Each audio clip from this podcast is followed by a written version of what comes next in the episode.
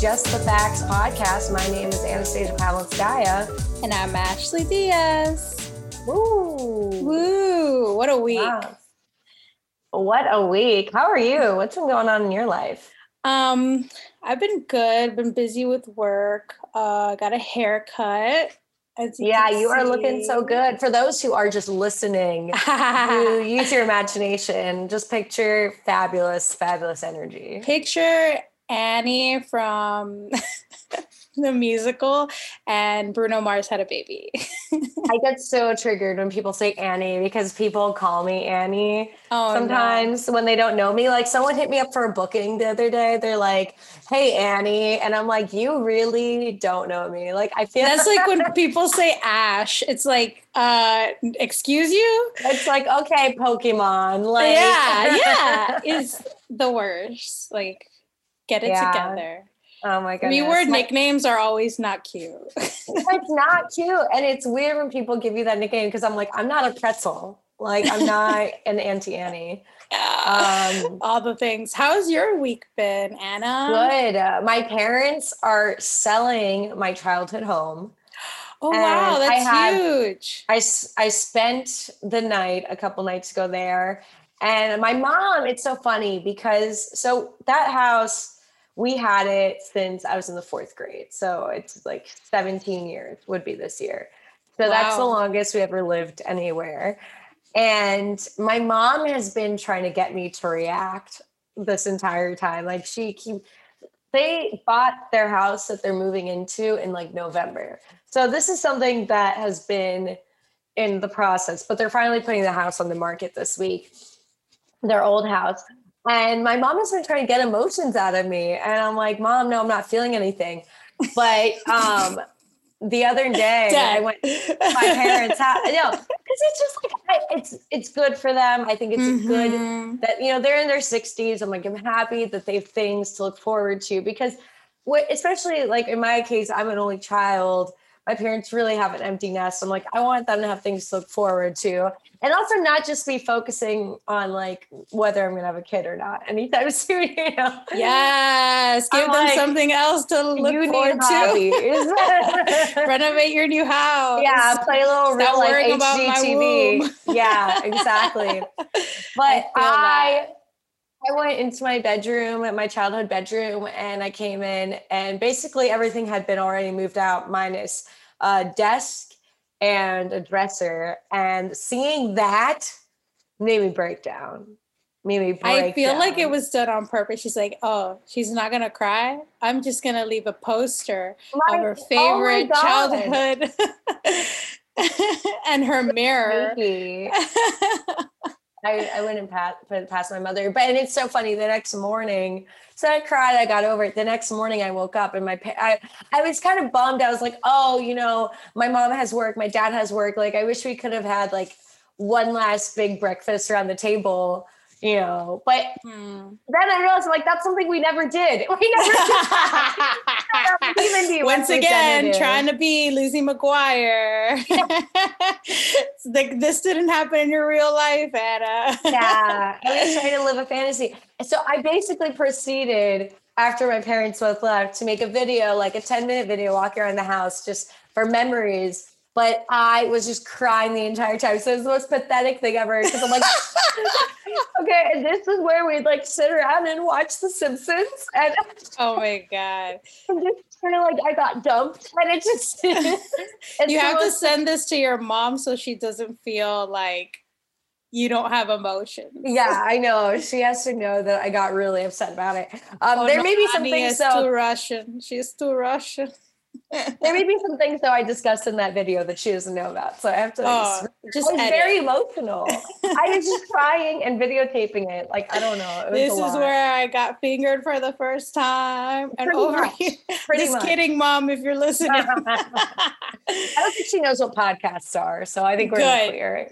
yeah, neither She's just on. YouTube vloggers. Like it took her 15 years to realize that those are a thing, and I think that's where she's at in her development for talk radio. Your mom and my mom should get together because they're on the same wavelength. Oh my goodness. my mom Uh, loves YouTubers now. Oh my God. It's just, you have to watch out for these immigrant parents. If you don't monitor them, they get corrupted and they. Or they start calling the police because they think you're kidnapped. well, that was a good reason. No, my mom, it's so it's like a big thing in the news lately has been the vaccine because, you know, in Florida now, they are lowering the age of vaccine to 18 on next week, which is going to be pretty cool. And my mom, like, she got her first vaccine, but she calls me. She's like, Anastasia, I've been watching these YouTubers and they're talking about how the vaccine is causing all these problems and how people are taking it and they're stopping the vaccine. and I, I'm like, Mom, I don't know. And I don't have time to look into this. I look into it later and it's like the AstraZeneca vaccine. I'm like, Mom, we don't even have that in America. Brad. Like, it's not even approved in the United States. So tell her to stop taking YouTube videos from her WhatsApp because oh I, I WhatsApp.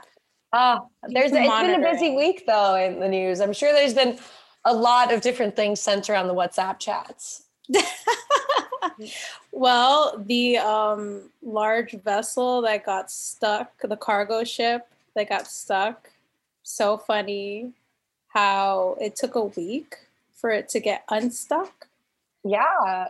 Kind of like my butt after I eat a McRib. Just a week backed up. Just a little backup. I mean, a week. Call a doctor. After 24 hours or more. I was a week backed Viagra, up after that McRib. oh, hold up. Pfizer? AstraZeneca. I can't. We're just gonna name name pharmaceutical companies because they have money and we could use a sponsorship. Yeah. We'll sell your pills. basically like Larry King, RIP. At the end of his life, that's what he did. He just sold random vitamins and pharmaceuticals on his radio show. But he did like a radio show. It was it was like at one in the morning, and it'd be like Larry King's penis enlargement, and it would just, it would be. Would he give a review? he had like seven wives, so I think he he knew what was up. so, Literally. Yeah. Hey. Hey. Um, um, what else happened? Well, uh, there was this uh, fugitive who got caught in the Dominican Republic after seven years of hiding from Italy. He was an Italian mob who got caught because he was making what? YouTube videos. Oh, Apparently, no. Anna's mom reposted it on Facebook, and that's how they got fined. She's a snitch. I you think you would think living in Russia that she wouldn't be such a snitch, but that's why she left Russia because she's yeah. a snitch. Oh my, oh my gosh! Did you see the Lil Nas, the Lil Nas X music video? Call me by your name. I this is causing such a stir, such a stir. Um, it's love it. Yeah, I. So the thing is, I think what people are missing in this video, because people are talking about like Satan and of all course. of these things, but there Get are a lot of other references that people missed in the Call Me by Your Name video that I think are worth mentioning. A, Marie Antoinette. Yes. That's definitely, you know, the wigs. Um, there was definitely a Britney Spears reference because the two people holding him are in like jean outfits. So they're in the all jean outfits. There's a little bit, bit of a Britney, Britney and Justin vibe there. And there's a whole like Star Trek thing because it looks like the first person that he makes out with is a Klingon. Like they look like a Klingon. Mm-hmm. And I'm like, dang, Star Trek fans need to be hopping on this because that is another message that people are missing in this video. I don't know if it's just me, but when I saw Satan, I immediately remembered the villain in the movie Mask with Jim Carrey. Mm. When he puts on the mask, he looks like the bone structure, everything looks just like him. Maybe it's same. Maybe it's the same guy. You know. Maybe. Maybe. Well, maybe. I love it, and I don't care that there's Satan references because what is the world without Satan? Interesting. So now, now there was that company Mischief that created that sneaker. Oh yeah. That was the Nike sneaker, and it was in honor of Lil Nas X. A new music video, and they're like, we're gonna have sat- satanic images. There's gonna be blood in these sneakers. I actually read six employees at this company donated blood. Stop. So it's like blood. Yeah, no, it's straight up. This company Mischief is really weird. I've been doing so much deep digging into them because if previously you've act, we've heard of this company before because they were actually the ones that sold the Jesus shoe. Remember the shoe that was also a Nike Air Max mm-hmm. that had holy water in it.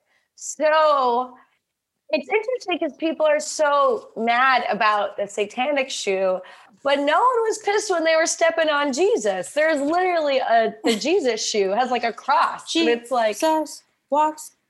no one was mad. I'm like, it's the same thing. Like people wearing like American flag board shorts. Like people choose when to be offended about exactly. things and they were dropping like 666 pairs of these shoes. Of course. So six employees they donated blood. Come on. Yeah. So six employees' blood it's spread in these 666 shoes. So each employee divided their blood into 111 shoes.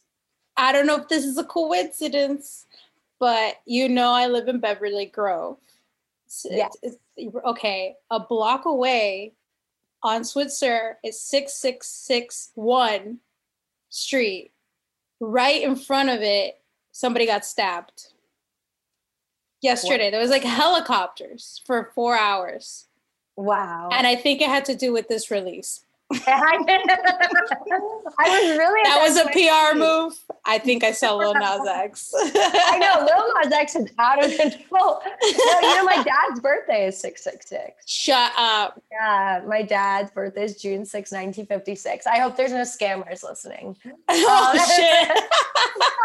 you know they're listening. Card. Oh, I know. They're the only ones who listen. I mean, we're always out here like looking for all these people. They're like we're asking Pfizer if they're listening, Issa Rae. Um, but it's really just the scammers. you know, we hit 200 listens the other day, and I was like, it's scammers. It's just scammers. Oh. I'm sure I'm sure there's some fans there. Hopefully, even if they're scamming, they're a fan. Scamming and fanning. Fanning and scamming.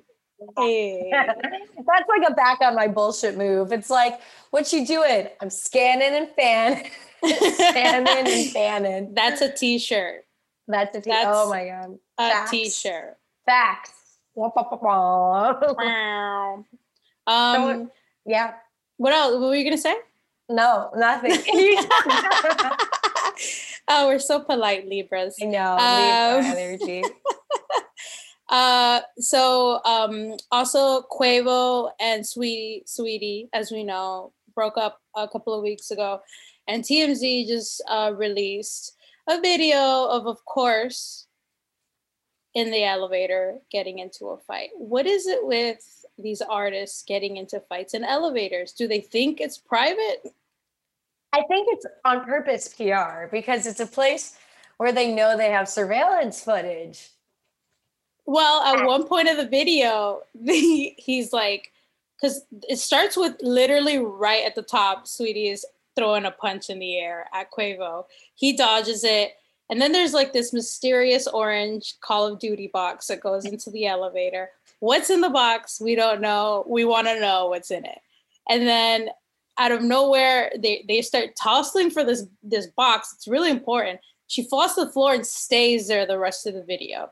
She's she's barefoot on the floor, and Quavo's just staring at her. So there's no like physical fighting, which I'm happy for Quavo that he controlled himself. Disappointed in Sweetie for throwing a punch like that because if it was reversed, he would have been arrested. That's not cool, yeah. you know.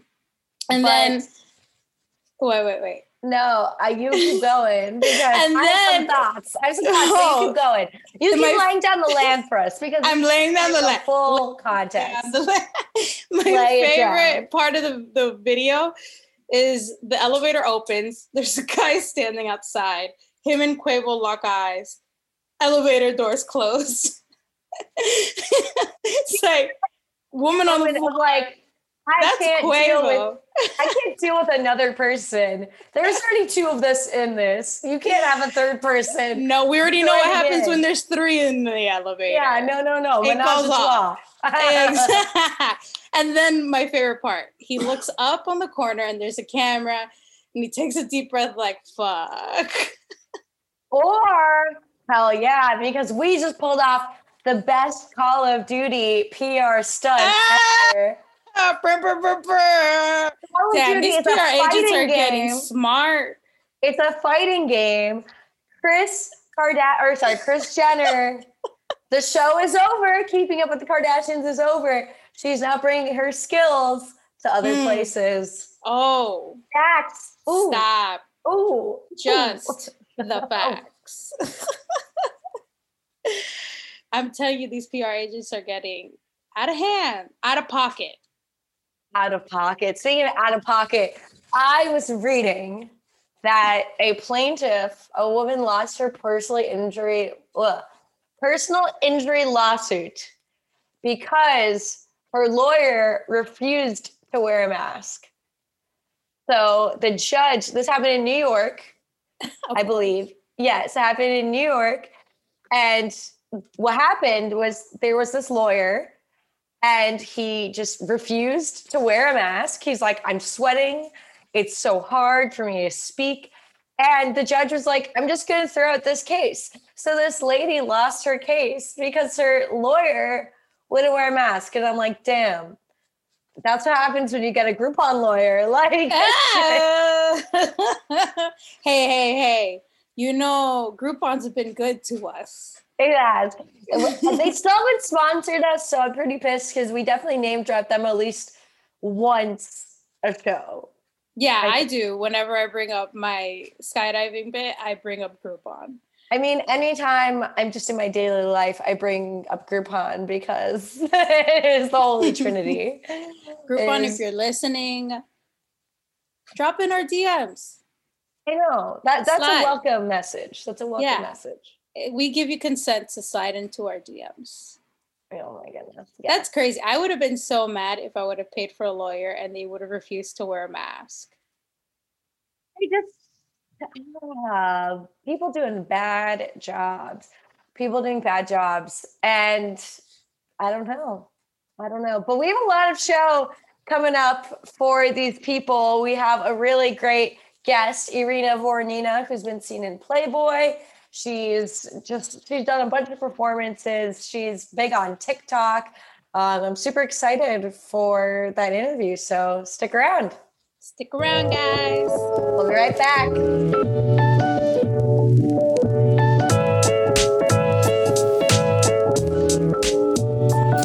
Welcome back to Just the Facts, episode five. Today we're joined by Irina Voronina, who is a Playboy model originally from Russia. And she's also a comedian, she's an actress, she's a TikTok extraordinaire. I mean, she is so funny. Thank you so much for joining us, Irina. Hi, thanks for having me, ladies. Oh, thank you. Thank you. So, uh, what was that like? What was it like being a Playboy bunny? I'm sure we're all curious. It was um, you know, it seems like a lot of fun now looking back at things. But back then, um, Playboy sponsored me for my working papers. And uh, I came here, you know, to try it out, to try to model, possibly act, which just sort of happens, happened. Um, it was fun, but at that time, I don't think I had as much appreciation for it as I do now. Because, you know, like when you can come to the Playboy Mansion every week, hang out with Hef and celebrities. When you get sent around the world, you know, you get paid to go represent the brand in different countries. You're like, yeah, that's just my life. I'm whatever. but now when I look back at it, it's like, uh, wow, I've. Um, done some incredible things, and I'm very grateful, you know, to Mr. Hefner that um, I'm a part of. I was a part of Playboy family. That's awesome. I mean, that that must be, must have been such a culture shock to have gone from Russia into America, and then you're also a Playboy bunny. So, like, how how did you adjust to just living in America, and then also all this attention that you're getting all of a sudden? Uh, adjusting to live in America was very different because I lived in Europe before. I actually left Russia to model in Milan. I lived in Switzerland and I sort of just like adapted to, you know, like European lifestyle. And the United States was totally different. In a way, it's like going back in Russia because in America anything goes. And uh, rules are meant to be broken I didn't really know who Hef was or like how big Playboy was. For me, it was just a job. and uh, yeah, moving here, I, I think I had really big balls at that time because I was like, you know what? I'm just going to move to America just to see what it's like. I'm going to look for a place on Craigslist and um, hopefully I won't get killed. Oh, also, I don't drive a car, but you know what? When I get here, I'll figure it out. So, yeah. Good mindset to have. you know what's so funny? No I feel like that is a common thing though, because my mom did not know how to drive a car until we moved to the United States. And I remember like being with my mom when she learned how to drive a car. And I feel like a lot of people in Russia and a lot of women don't drive cars, but it's not because it's a rule. It's just like because it's a thing, I guess. I don't know. Well, yeah. I think in my family, really, like nobody, no women, like my mom never drove a car. My grandma never drove a car, both grandmas. I actually like to joke about it. I wrote a joke that saying that my mom likes to remind me that I don't have a master's degree. And I like to remind her that, you know, like I'm the first woman to have a car. Technically, you're the progressive here. I know, right? I am the feminist. So what was what was life back in Russia? I mean, for those who are listening, if they don't know by now, I'm also Russian. So there's just one of the reasons why when I met Irina, um, I connect with you so well because it's awesome, especially Russians that like smile, let alone do comedy. I mean, it's it's a very rare oh, thing. Yeah. So, what was it like? What was it like for you when you were there? Um, and I know you had left to Europe. And have you gone back um, to see family? Yes, I have gone back to see family. I was going back like literally every year until I got married. And then I was like, I'm never going back. No, I'm kidding. I haven't been back in five years. My mom thinks they're not going to let me in because of all the videos of Putin and Trump that I put out on TikTok. Uh, we had this conversation the other day, and she was like, Well, you know what? Like, you're not going to go to jail because you're an American citizen. Guess who's going to go to jail for you. so she's oh, like, wow. She's like totally implying that they're watching. They're watching you. I'm like, Mom, who's watching? Who's watching? You came here, uh, you've been living this time, and it's there's always this fear of like whether you can go back or not, because I have it too. Because even just in general, I don't even put stuff on TikTok. My influence is not that big, but there is that fear. Do you think that you'd ever be able to do comedy in Russia, or have you ever done comedy in Russia, or do you think that it would be a taboo? Um, I've never done comedy in Russia. Actually, from what I understand, stand up kind of like is really popular and developing right now. And, um, you know, even the female stand up comics in Russia now, they have a competition similar to, you know, Last Comic Standing. I don't think I could do it in Russian language. And also, also, um, I don't know. You know how, like in America, we're still like as women in comedy, it's still hard for us, right? Uh, there's probably like 100 more like male headliners than female headliners. You know the ratio of Netflix special, Amazon special. So women are just getting their voice out there, maybe in the last you know 5 to mm-hmm. 10 years, but in Russia, it's more like we're 50 years behind I don't think I could put up with toxic masculinity in Russia. And even though I'm very strong and uh, I, you know, I have been through some unpleasant experiences in America, but these are civilized experiences compared to Russia. So, and everything I see of course there's some brilliant comics coming out of russia um, that i occasionally come across to like on youtube and um, even women comedians. But I feel like a lot of Russian humor still evolves around, you know, toxic masculinity, putting down women, you know, complaining about your wife. Um, I don't know if you know. I, I mean, you your parents are Russian, Anastasia, but Russians are very racist people. Oh, I mean, listen, I've been dealing with my mom watching all these Russian vloggers, and she's like, My vloggers went to the capital and they didn't do anything wrong. And I'm like, Mom. Oh my God.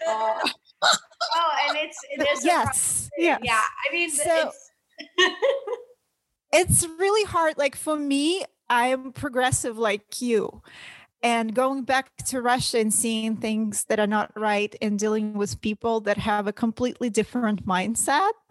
Uh, I don't think I could do that at this point. You know what I mean? I like I choose to surround myself with people who think like me. Like I blocked, I don't know, thousands of Trump supporters in the last year two, three.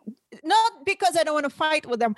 I just don't need them as my followers because they don't mm-hmm. respect women. You know, it starts there before you know before you storm the capitol you probably beat up your wife the night before hypothetically speaking like uh, it, it, it is a part of the culture it is the part of what's wrong with those people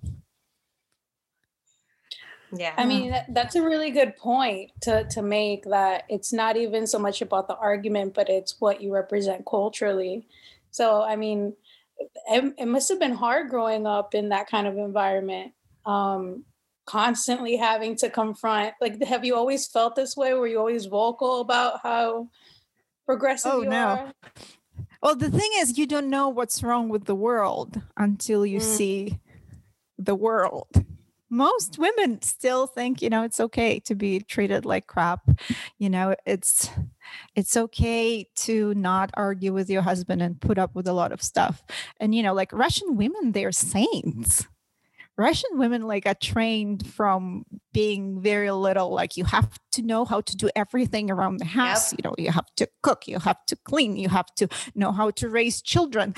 Um, then you know you have yep. oh, and you have to have a master's degree and a full time job or two. yeah. And you know, pick up your children from school. I don't know in, in the snow with no car, uh, and there is not that much pressure on men in Russia you know mm, men are they're so precious you know they need to be treated in a very special ways you know because men need need a lot of rest and um they need to hang out on the couch by the TV and being waited on when you know wife and husband technically worked the same hours except wife also like cooked food and went to the store to buy food and picked up kids and put the kids to bed. But like don't even get me started on it's so wrong on so many levels and I know some people may disagree because you know in the last I don't know 20 years things things probably have changed a little bit for the best but where I'm from and you know outside of moscow and small towns things are mm. still the same. Yeah.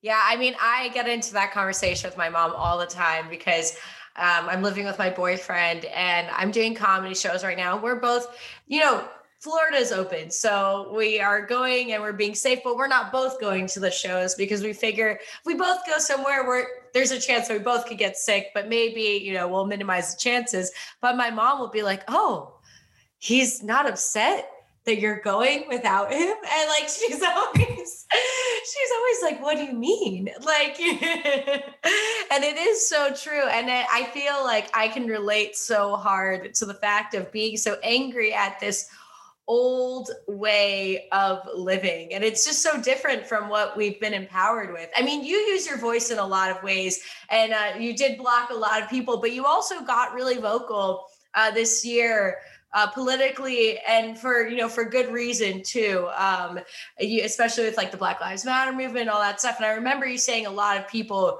were giving you criticism and that was i assume when you blocked a lot of people. Um, what does it mean for you? Because you have a lot of fans and followers. What does it mean for you to have that platform? You know um, now that i'm a comedian and people actually listen to what i have to say it's very different. I feel like as a comic, you know, it's your responsibility to speak out.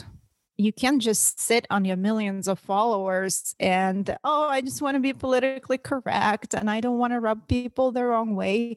I believe if you stand up for something and you believe in something, like, you know, um, even though we have this cancel culture nowadays where some people are like, oh, I'm not going to say anything because I may never be booked again um, mm-hmm. in whatever club or show.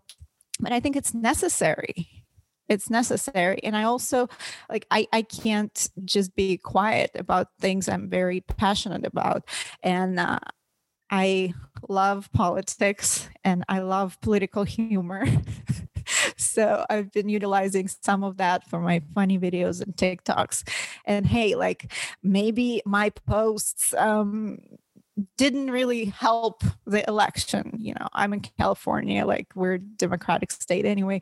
But if even if it didn't make that much of a difference, at least it uh, gave people a thought to think about something and maybe put a smile on people's faces. I mean, not to um, put you in a box, but you're not, you're in California, but I feel like your voice is definitely going everywhere, especially in Russia, from to that place where it is so strict and conservative. I'm sure some people have heard your voice and be like, hey, maybe this is wrong. The way that we're living is a little dated. But um, to talk, I, I hope so. I hope so, uh, because I've gotten like tons of messages from like Russian men. I don't even have mm. that big of a following in Russia, but you you're right about you know being international and being uh, like obviously like I have U.S. following. It's not just like California people, but Russian men they were very much offended when somebody's speaking up, you know, against Putin and against the regime. Uh, I get messages like, just go back to showing your tits go back to posting bikini pictures. It's not even that we're on the opposite, you know, sides of the fence. It's not that. It's more like seeing a woman voice her opinion rubs them the wrong way so much. Yeah. Because yeah. we should not be entitled to an opinion. But, you know, I feel like you've been able to really do a lot with your comedy. Um, and you've done a lot with your acting as well. Tell us a little bit about your acting and how you went from modeling into acting and how that's brought you to comedy. Ooh, yes. Where do I start? you can break it up. yeah, it's been a journey, I have to say. You know, um, there also the difference between coming from somewhere else, right, than growing up in America. Um, I feel like in the US, you guys are progressive. Like as little kids, you know, parents always encourage you. I mean, good parents, but like you can be anything you want, you know, just the world is your um, canvas. Just dream of something and, you know, it'll come true and you can. In Russia, it's not like that. Like in Russia, we're put down from early age like you are nothing. Just be like everybody else so i don't have to be ashamed of you. Like in russia if you stand out for any reason you're out of line. And this is kind of how i was brought up and i was really quiet. Um, i mean i did end up modeling and you know posing nude but i was still a very shy person and it's not like really natural for me to talk about myself. Um, when I started acting, it was mostly because, you know, as a model, all they want you to just stand there and look pretty nobody cares about your opinion again. Nobody cares if you're funny or if you speak english. So i felt like oh my god with acting i can like really you know have a voice and people can see me in a different light. And it was a little bit of that but then you know like honestly like in the last 10 years for me booking an acting role was like winning a lottery. Like when you actually book a legitimate union you know network or you know not even like Quibi job. it's like, oh my God, I can't believe this is happening because it's very competitive. And I still, you know, audition, I go out auditioning against, you know, 20 year old girls who are hotter and prettier and maybe not for always for the same parts as them, but like all Russian, they will see every Russian girl in town for Russian girl part. And I haven't been able to cross over just to play a girl like with a neutral accent that is not necessarily from Russia. So, like, I've had a fair amount of acting parts, but at the same time, I spent I was spending most of my time sitting at home and waiting for the phone to ring. And even when it rings, it doesn't mean it rings as a job. It means you have to go to an audition and you don't necessarily book it.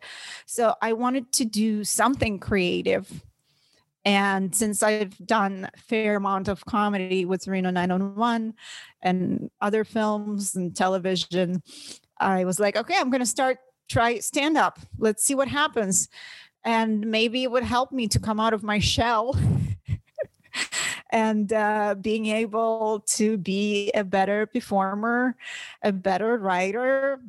I didn't know where it would take me, uh, but I was very nervous when I started, and here I am.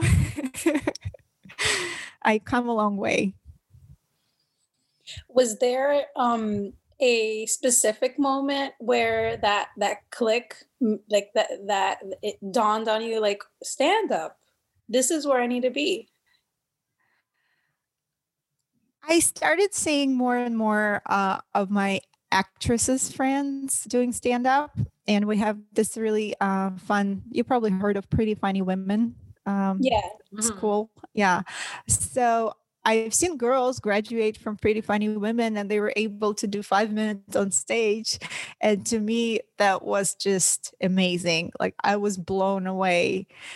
And uh, I was like, I don't know, maybe I could do it. Maybe I should do it. Um, yeah, so that's how it went down. That's, that's awesome. awesome.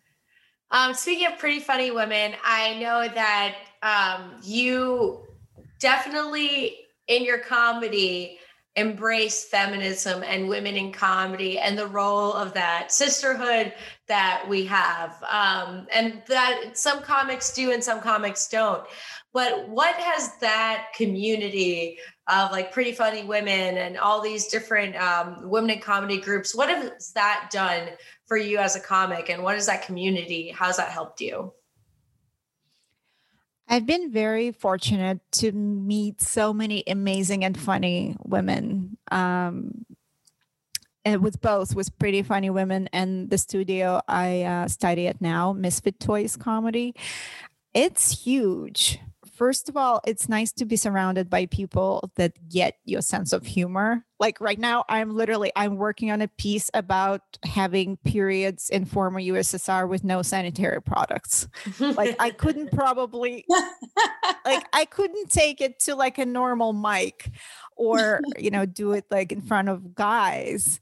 And um you know this community is also like everybody wants you to succeed like we're not competing and i find like that some some people don't understand that there is a space for comedy for everyone because everyone has their own story. And that's why we're all so unique.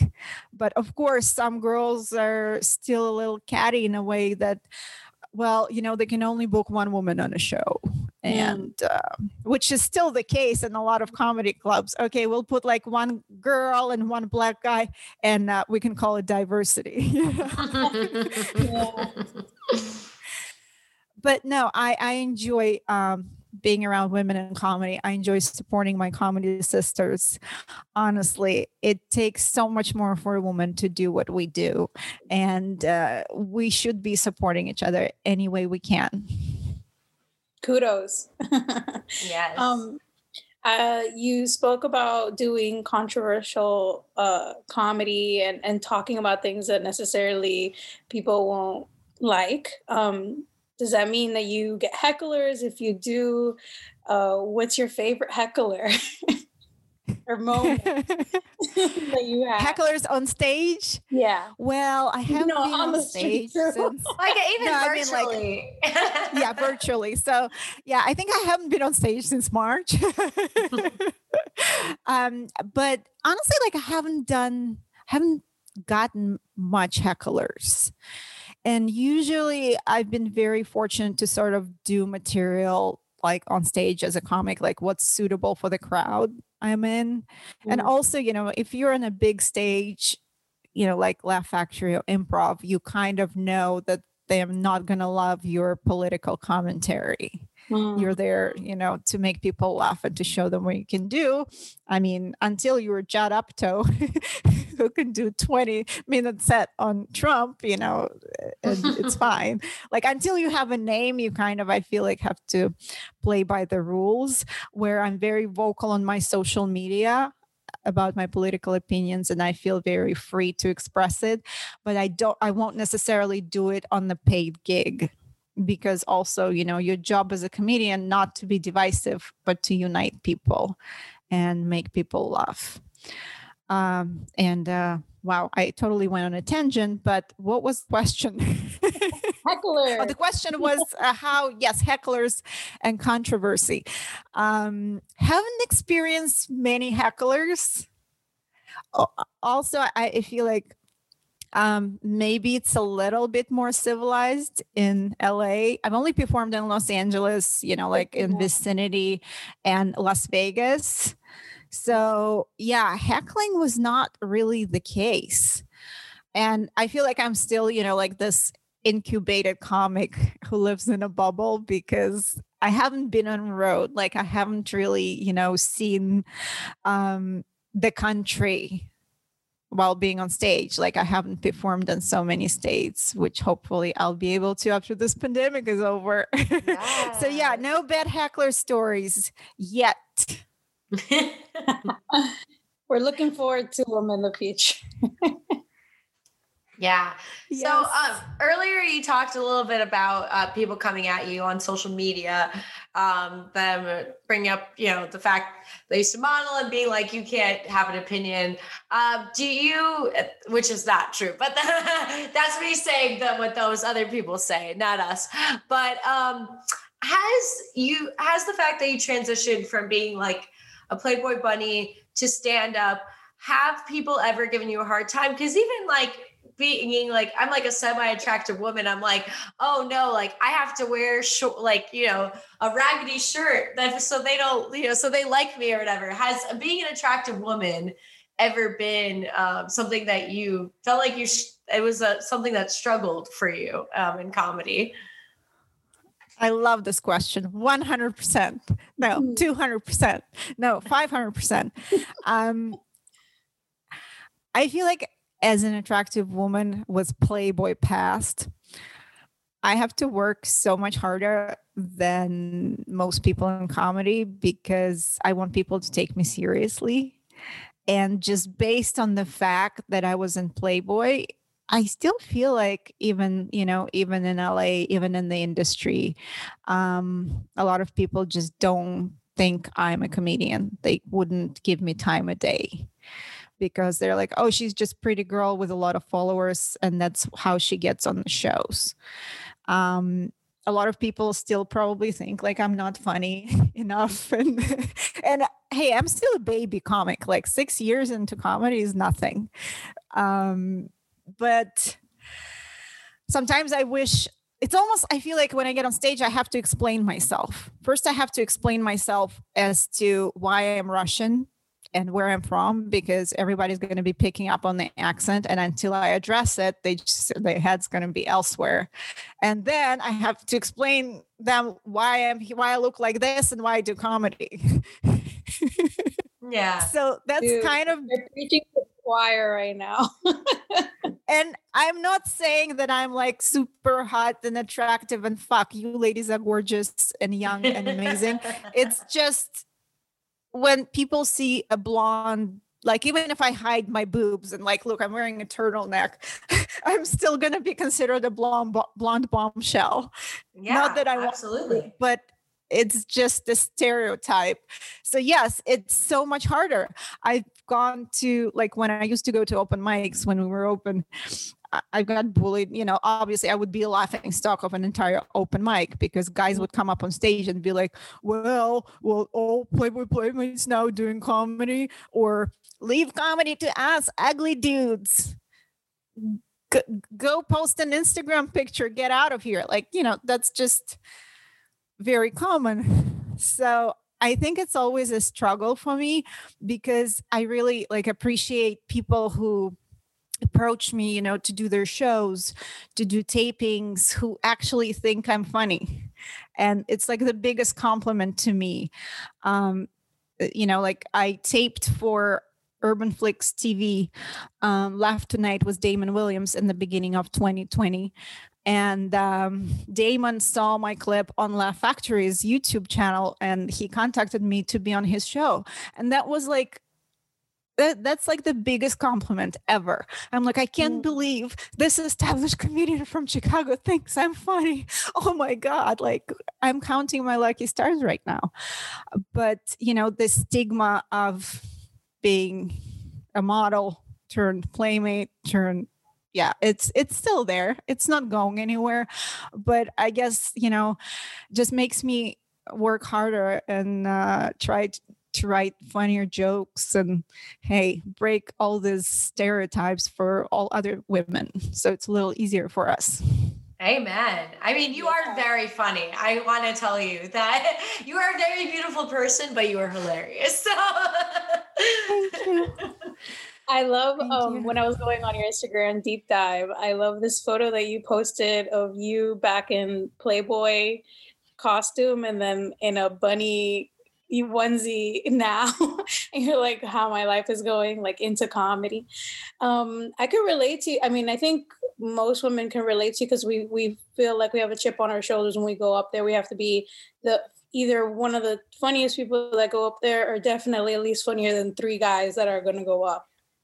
Yes, the pressure's on. And then, you know, the other thing is, I feel like they will see one girl who is not as funny, and this will be like a Mm. forever talk of that, like, oh, women not funny. Oh, Yeah, it's So- like held to standard. It's ridiculous, and and I really uh, relate to you saying how you go up there and you feel like you have to explain yourself. Like I'm still there too, where I feel like the first, if I have a ten minute set, the first three minutes, it's me explaining who I am, where I come from, why I look this way. Um, it, it's this thing that that I I don't know why we we feel the need to explain ourselves. So you've done tons of of acting gigs. Uh, Is there anyone specific that sticks out to you or, or a favorite time that you had on set? who? Um, I only worked on one sitcom, you know, that's mm. actually filmed as a sitcom, Oh, and that was for iCarly, iCarly on Nickelodeon. Ooh. And you'd be surprised, even today, I think it came out in maybe 2010, 2010. So 11 years ago, I still get recognized from iCarly on TikTok every day. Wow. Oh my god, I was in one episode. I was I was a guest star of one episode and that just like all kids remember they're not kids anymore. They're probably in their 20s now like or you They're know all TikTok stars now. exactly. But everybody's like, everyone, I were you on iCarly? Because you look so familiar. I'm like, yep, that was me. But honestly, like that was probably the most fun experience. Um, I've never been on a sitcom set. Like I didn't know what the process was, how you go from like table read to, you know, wardrobe and rehearsals and two days of taping. I had a blast. And uh, those everybody who worked on it i mean those kids they're not kids anymore you know they are so amazingly talented mm. Ooh, and the writing of the show is amazing. I don't know. Did you girls watch iCarly? Yes. Yes. yes. Yes. We I watched iCarly and all those, all the Nickelodeon shows. he was the original vlogger. Yes. OG vlogger. Yes. yep. So how has uh because you're talking a little bit about TikTok, how has it TikTok influenced your career during the pandemic? I mean, California's closed and you really hopped on this platform. And I remember in March that I, I started following you around March or February. And I remember you hopping on TikTok and that you just really were consistent. And then I felt like you found your groove. Um, how has that what was that journey like and how has it influenced your career during the pandemic? Has it opened any doors for you? Um, I don't know about opening doors, but I think I learned how to make content. So when you make something on TikTok, even if it doesn't do well on TikTok and you put it on Instagram, you're considered a genius. you know, a lot of like Instagram people they're not on TikTok and some of them are older but when they see a TikTok on Instagram oh my goodness it's like you blow people's minds. And if you're on TikTok and if you're consuming TikTok content you know that every creator on TikTok is the same has the same amount of genius if not more because everybody's copying each other. And mm. like oh how do you come up with this shit? And like this is so amazing. So i think it's it was great to understand that like if i want to brand myself as a comedian i have to put out funny content because you can't possibly be putting up a stand-up clip of yourself you know twice a week. You're going to run out of content and material very quickly. So uh, this is a different way.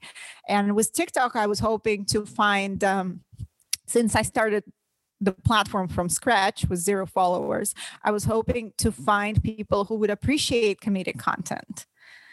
And that's why I was pushing my original content on TikTok because I didn't want to be just another creator with boobs.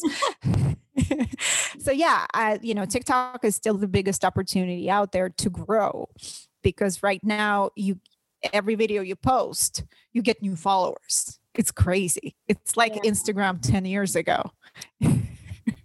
yeah, and, uh, what slow on TikTok. I need to slow, I need to get back on it more.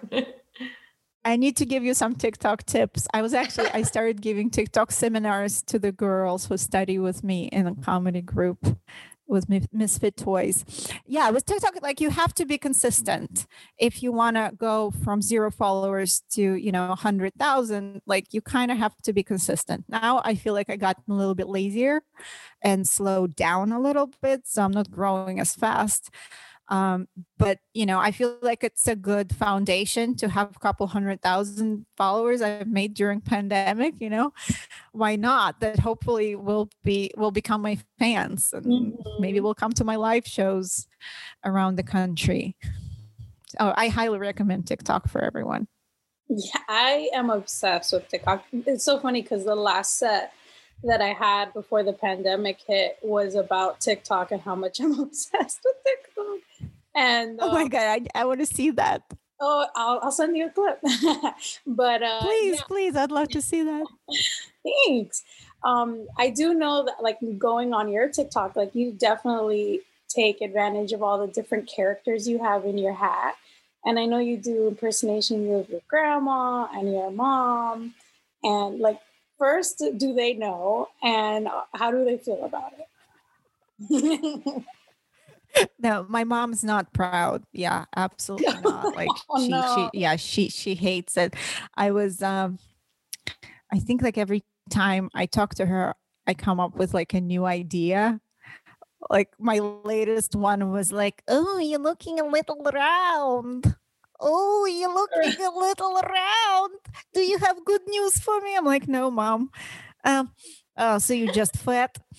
Oh my god. so, so like that's just like yeah talking to my mom literally every conversation can become a tiktok but my mom is like genuinely worried that if i attempt to come to russia they will meet me like uh, navalny Airport. was you know and put me in jail um, because i'm a foreign agent i'll go figure that's that's her genuine concern like shut up and uh yeah, don't make any waves I think, you know, Russia comes from history of like oppression and stuff where people were, you know, just scared because sometimes people were taken away mm. in the nighttime because somebody told on them for like literally for like nothing. Um, my mom's father went to Gulag actually and uh, he died shortly after in the 50s but my mom never knew him because her mom was pregnant with my mom when he got taken away because he was a prisoner wow. of war during um, World War II, and most prisoners of war ended up in Gulag because you know Stalin thought they're they're all foreign agents. So my mom's mom had to marry another man immediately who didn't have arms so she married you know someone who was disabled in hopes that like her family will be fine and she wouldn't be common accessory wow, yeah so that's I have family who was also in the gulags. It's it's so crazy. It's crazy to think about that culture of what that was. Yeah, and it, you know, it's a history of oppression, history of not uh, being able to speak your mind. And even like right now so yeah we call it democracy but uh, it's like you want to talk bad about president? Poison you know? You want to have more money than the president? Poison. You want to run for president? Novichok oh. yeah you go, Anna. No, I was gonna say my mom was just telling me the other because my parents are going through this thing where they we moved here in the 90s, late 90s. I was only three years old. My parents also had me late because my mom had me at 36, which is in Russia. That's like, especially back then, she it's like, oh wow, like that that didn't really happen. Late. Yeah, but they were trying for 10 years and even she got married at 26 and that's like an old maid. You know, that's that's no good, no good. But um they were telling me that they've been learning about all these things now that they're here. And one of them was that there was this uh the pi- the pioneers, there was like kind of like a for Ashley, I'm explaining. It's kind of like the pioneers. They were almost like a Girl Scout, Boy Scouts, but they were uh-huh. a part of the national they were they were a part of the state basically not just you know a separate organization. soldiers, i got it. Yeah but my parents my parents were telling me that that one of the camps that they went to as part of this was named after this boy and that this boy had always been regarded as a hero and that you know they always talk about oh this boy was the best pioneer whatever all this stuff. Well, now I think a month ago or so, they found out that the reason why the boy was a hero was because he had given up his parents uh, back in the Stalin days, and because for you know helping for doing something, and he was a hero because he gave up his parents because they were working against the government. So, but that oh like my goodness. I always say that it's interesting that it, um, for countries where people were oppressed on such an large scale level or like brainwashed even because i definitely would say that what happened there is brainwashing.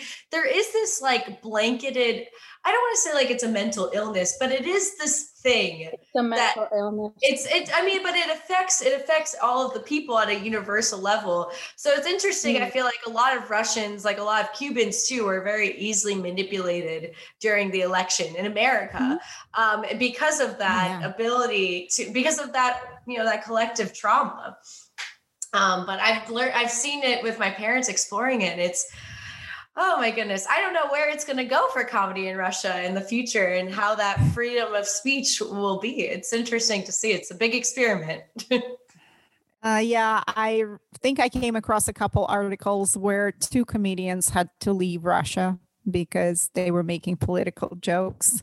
So, um, yeah, I definitely would not want to do comedy in Russia. Uh, in fact, do anything in Russia. yeah, your, your parents are heroes. Anastasia, oh, yeah, your parents are heroes that they were able to like in their like late 30s, you know. No, we moved here when they were up. already in their 40s. So they were already in their, in yeah, 40s. Yeah. yeah. Exactly. Like it to be 40 in Russia, you were considered like you were like pre-senior age. No, they were already retired. My dad was already retired. oh, I see. already getting his pension. exactly. Yeah. In my hometown, like people retire at 45 and 43. Women at 43, oh men at 45. I'm 43 right now. So uh, because they work at like chemical factories, uh, we, we, we say на вредности. Um, I don't know how to translate it, but like hazardous, hazardous jobs. Yeah. yeah. That makes sense. That makes I, sense. Russia, it, it's funny because Russia has been a pretty big influence, eh, as you guys know, in Cuba. And I remember my, as a kid, my mom would tell me she went to that camp that you're talking about. It was a similar camp in Cuba, and it was basically to convert and brainwash everyone. And I remember my mom telling me that my aunt had like was the oldest, and she would always be like, "We're leaving, we're leaving," and she was the she was the driving force. She said after they went uh, to the the camp that summer, uh, they went to the beach, and my aunt took one of the little like tugboats or whatever, like a, a three person boat. And she put me and my, um, I mean, she put my mom, not me, I wasn't born.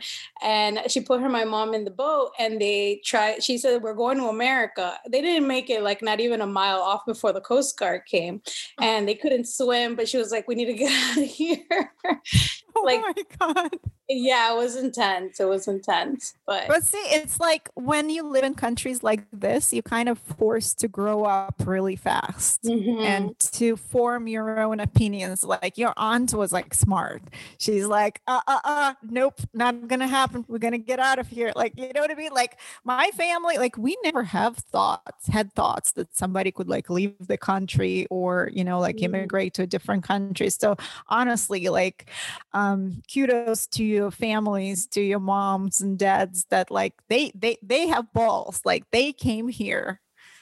Yeah yeah no it's amazing. It really is. It does make you more grateful the more when you yeah. talk about people who um because in one of our previous shows we talked to uh, fabricio capano who came from chile and even though he it wasn't the same sort of background of like um you know oppression like russia it is just fascinating the way that people can keep going as they immigrate immigrate and um, the persistence because there are a lot of haters that are like i know my mom's a teacher. They're like i don't understand what you're saying. And you know people mess with accents and stuff. And it is there's a lot of bullshit that people have to put up with when they come to this country Yeah.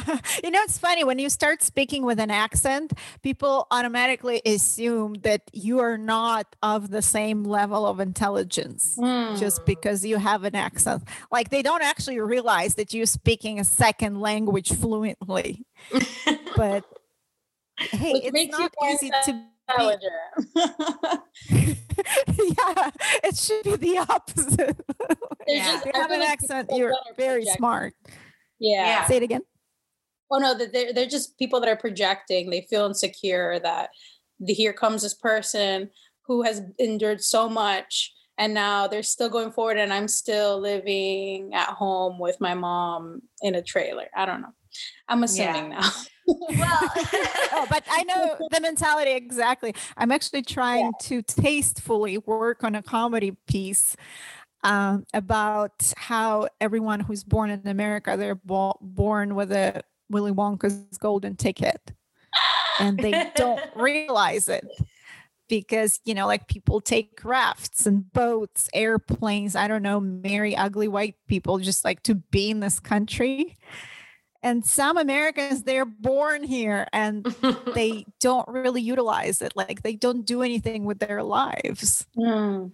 Yeah. Well, that's like a complaint my parents always have. And that's the thing that's like where it goes back to Russians sometimes be racist because they're like, we we did so much and we got here. There's all these lazy Americans and all this stuff. Because for them, they're like, why does anyone have to be a welfare thing? I'm like, mom, you don't understand. There's a lot to it in America.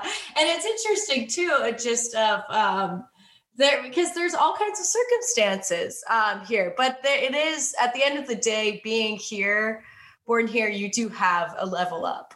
Like you have that level up no matter what um, regardless of circumstances but definitely there's it's a complicated country. To say the least. To say the least to say the least um, I one last question. So you mentioned earlier, and this was kind of something I was curious about. Um, before we have our speed, we're gonna have a speed round of questions after this, so we'll wrap up. But, yes, it's just it's just fun improvise things. But so you were saying earlier, uh, you haven't broken through past that Russian stereotype uh, that you get cast as these Russian characters. Um, how have you embraced that, and what you're saying you would like to play a character just a neutral accent. What is your ideal character that you would like to play? Oh, um, I would like to be a James Bond girl. Yes. Mm-hmm. Doesn't have to be Russian, by the way. like here, here is a stereotype. I would love to be on a sitcom. I would love to be on a sitcom, um, regardless of who I am. I can play a mother, I can play a daughter, I can play a wife. Um, I I know that it's funnier to have a Russian accent, but at the same time, when when I put on fake Russian accent, I um I sound stupid to myself. so it's almost like I can't take myself seriously. Like I almost feel like I'm playing a character where like I can tap more into my acting ability. I I don't know, maybe it's just in my head. Like if I just speak, you know, the way I speak right now and I don't have to be this, you know, grotesque person. There's so many roles out there like I would, you know, killed to be on a show like Game of Thrones, where like a lot of people had accents, you know, it didn't necessarily like it didn't matter where they were from. Uh, most of them had British accents. no, there's so many dream roles out there. Honestly, I can keep going on and on and on. Well, that's good that you're dreaming big. But all right, we're gonna get into the speed round. Um, thank you, Irina, for those for answering all those questions. But now we're gonna get fast. So, Ashley, do you want to get us started? Let's do it. Okay, my first question is how do you handle pressure or stressed in um, situations? I eat a lot of food, like a lot, and snack a lot um, uh, snacks, um, all kinds of food. If, if, not under pressure, I would have had uh, one bowl of soup. I would have five bowls of soup until I'm stuffed, until the pressure is suppressed by the soup. okay, oppress the, the, the pressure. Okay. Who is your inspiration? Oh, or some of so them? many. Oh my goodness. Ah, oh, in comedy, or just generally speaking, I think I always have um, a lot of respect for uh, comedians and for actors who give back, who don't forget where they came from, who empower others. Like, you know, when Tiffany Haddish got her Netflix special, you know, what did she do? She's like, I'm going to call my girls. Like, I'm going to, we're all doing it. Mm. Like, one of us is famous, we're all going to be famous. So, you know, like people like that, people that um, give back to charities and really, you know, um, feel strong about about their beliefs. Okay. Um, what is your guilty pleasure? Besides soup. Food. soup. Lots of soup. Like lots of soup. No, I, I made like three different types of soup this week and I made my husband eat them all. But I like to cook. And um I like to hoard succulents. my shopping therapy is buying succulents. and I, I, I, I'm a succulent hoarder. I have like succulents all around our yard. Oh, that's cute. Yes, it's a little tree. Yes, I'm a succulent hoarder. I would hoard cats too, but our house is not that big, so two is kind of a lot right now. okay. Um, so I know you've done a lot of acting and modeling gigs. Uh, one that I have encountered um, in my daily life when looking for Halloween costumes is that you've done some Yandy costumes yeah. before. What is your favorite Halloween costume? And are there any funny costumes that you've ever had to model?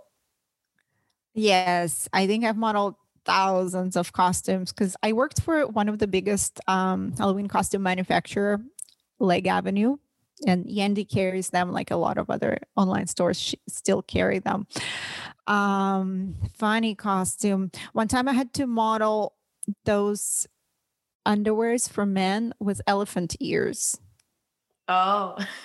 You know those like G strings, like what do you call it? Jock strap for dudes. But you modeled with different. no, I modeled them. Yeah, with different like fa- faces, and uh, I'm like, why me? They're like, well, we don't have a male model. We're just gonna like take it off and Photoshop it on a guy's body. Oh, so it wasn't even on your body, but they- it was. It was, but they were gonna put it on some like muscly dude's body later. I've modeled those. I've modeled a fair amount of um, crotchless lingerie, like crotchless body stocking. I'm very shy. Um, favorite favorite Halloween costume. Like I was fortunate enough to never have to buy costumes because I could always like take some from work or like order whatever I wanted from people I worked with.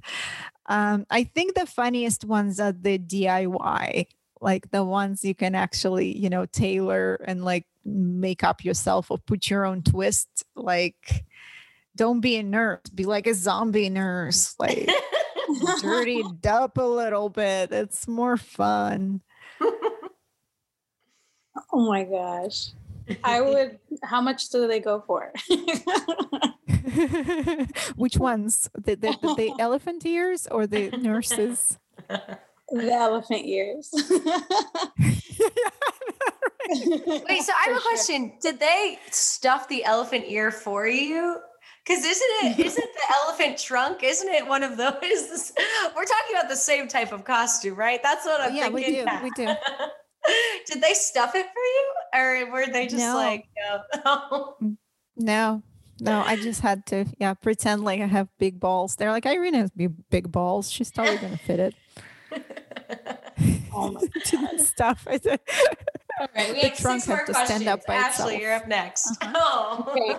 Have you have you ever played the game uh Fuck Mary Kill? No, but I heard of it. Okay, we're I gonna play literally right play it. Okay. Okay, we're gonna play. I'm gonna name three people, and you're gonna, in that order, say fuck, marry, and kill, and then you could say why or or not. Ready? Okay. Okay. Uh, Jared Leno. Uh, Char- uh, Channing Tatum, mm-hmm. and Mike Pence. Ew, kill. Ew. Ew. it, it, sounds redundant if I say kill Mike Pence because like I'm becoming like his tribe, you know, and I'm not the one like running around the Capitol like hang Mike Pence, hang Mike Pence. Oh yeah, treason. No, I'm not gonna kill Mike Pence. Oh my god. No, nobody should be killed among three of those people. But at the same time, I mean, maybe Channing Tatum because he's too freaking hot. Like he should just he's making all the men insecure. Hot and funny. Triple threat. Kill him. Kill him. Freeze his sperm, then kill him.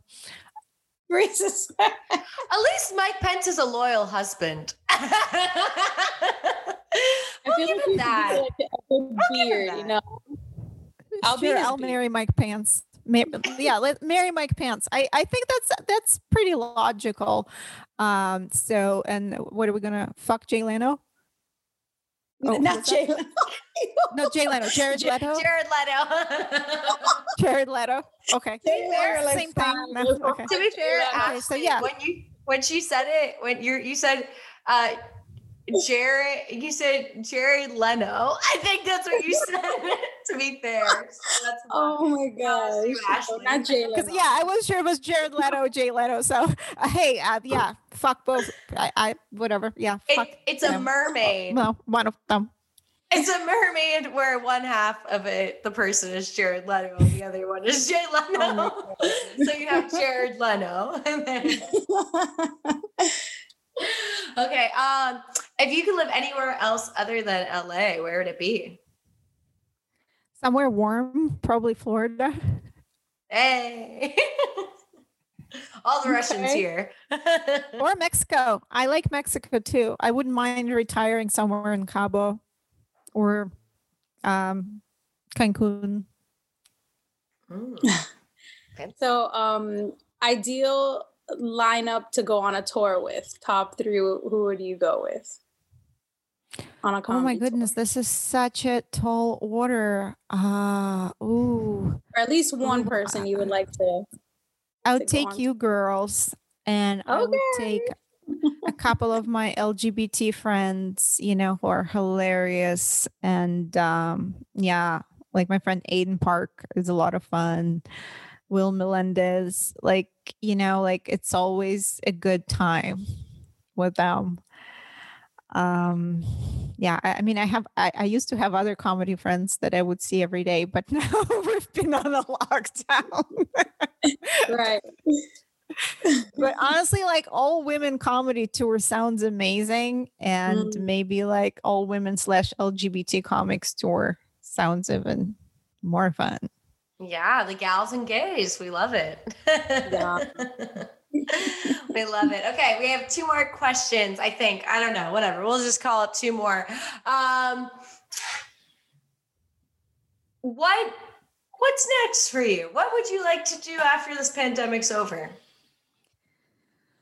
I'm in the process of packaging a film that I co-wrote. I would like for this film to go in production after pandemic, and it's a very tall order, but um, you know, a girl can dream, and uh, this is yeah, this is kind of my first film, and we wrote it for ourselves. So I really would love for it to make make it happen. That's awesome. Did you write it? Um, who did you write it with? Uh, you were saying for our, ourselves. Yeah, my friend Ksenia, who's another Russian girl. So we hired initially we hired a writer, but it was sort of like our idea and um, we did a lot of rewrites together. So we're sort of like we feel like we're all equally wrote it, even though if we didn't necessarily like actually I did do some rewrites myself in final draft, but um yeah. So it's a joint venture of Xenia, me, our writer Matt, and we're hoping to go in production and be able to play the characters we wrote Awesome. for ourselves. Yeah. Very Okay. And my last question is well, the world ends tomorrow. What's the last thing you you want to do before everything goes kaboom? Ooh, I would love to have a nice dinner with my husband.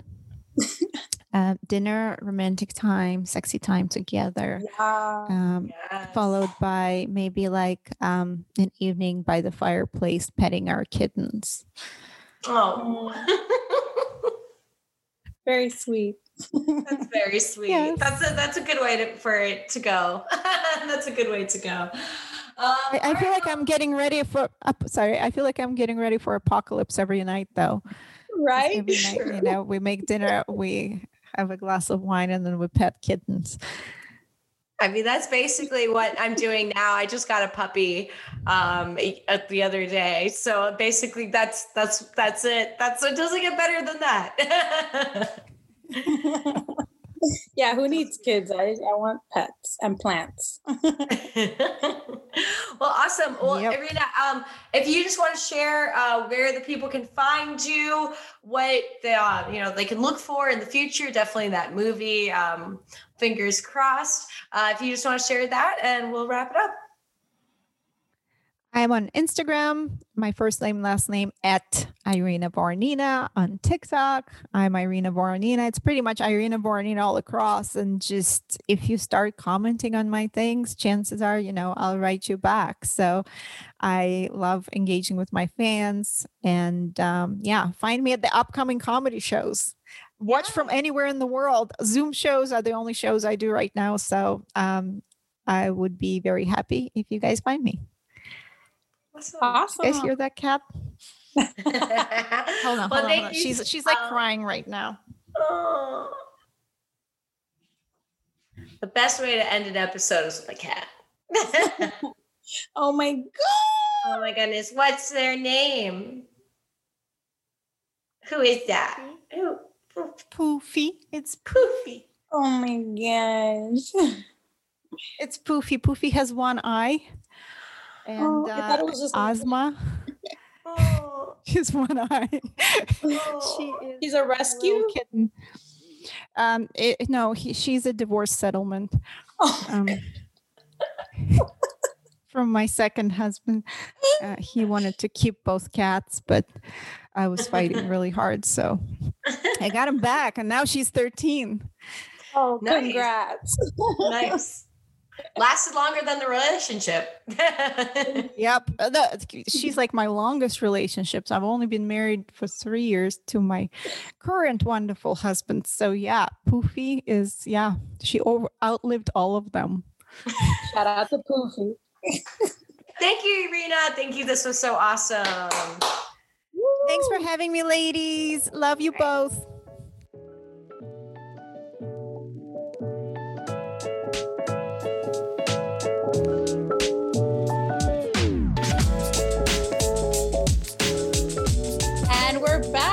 Was so much fun with Irina. Oh, Thank you so much so for funny. listening, guys. Yeah, and please subscribe to us if you are enjoying on, um, you know, Apple Podcasts, on all of the different platforms. And please, please, please leave us a review because we are going to be fresh off of Women's Month, but we still need your support. We still need yes. the support yes, we're gonna need your support all day, every day, please. And thank you. Women's Month is all year long, baby. yes, it is. Speaking of which, I have my period. Hey.